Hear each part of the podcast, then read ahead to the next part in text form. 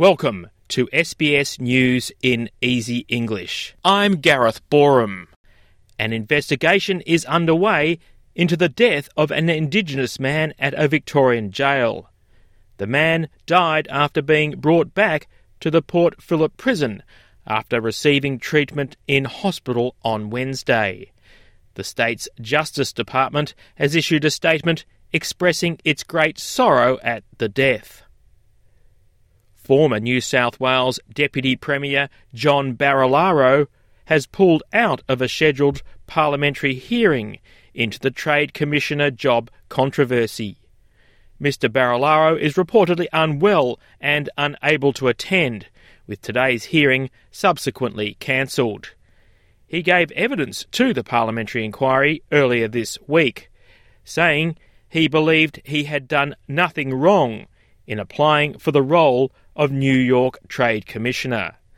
Mr. Barilaro has said he now regrets going for the job. A review into the New South Wales Parliament has found a toxic combination of bullying, sexual harassment, and assault is endemic in its culture. According to the report by former Sex Discrimination Commissioner Elizabeth Broderick, one in three respondents had experienced bullying or sexual harassment in the past five years, and it identifies MPs as the main perpetrators of some of the worst behaviour. The report also includes allegations that five people were sexually assaulted. Premier Dominic Perrottet has pledged to support all recommendations of the review. He says the document makes for some sobering and confronting reading. Parliamentarians are leaders and role models in our society. Uh, they should lead from the front. Uh, clearly, we have a culture in the New South Wales Parliament that over time uh, has become, in many instances, toxic and is wrong.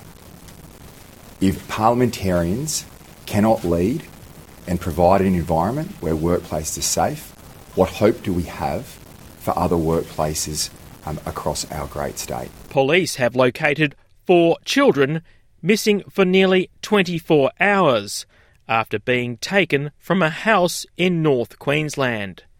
The children, aged 8, 7, 4, and 3, are alive and well. But officers are still looking for the 28 year old man who allegedly abducted them from an address at The Leap near Mackay. They are appealing for information from the public to help find him. Education Minister Jason Clare has called for people to stop criticising teachers, saying it is an important job that more people should be encouraged to take on. Mr. Clare has spoken at a meeting with state and territory counterparts, which is discussing how to resolve the problems facing the education system. He says there are a range of issues to be confronted, including how to encourage people to take up teaching as a profession. More and more kids are going to school than ever before. That's a great thing. We've seen an increase of about 10% in the last few years in, in terms of student numbers, but at the same time, we've seen a drop of about 16% in the number of young people going to uni to become a teacher. To sport and in football, with three months to go, FIFA has formally brought the World Cup forward by one day, giving host nation Qatar an exclusive Sunday evening slot with a global television audience. Qatar will now play Ecuador in Doha on November the 20th, stretching the World Cup to 29 days from the 28 agreed seven years ago. The decision will disadvantage Ecuador, which has several European based players and will now have one day's less preparation.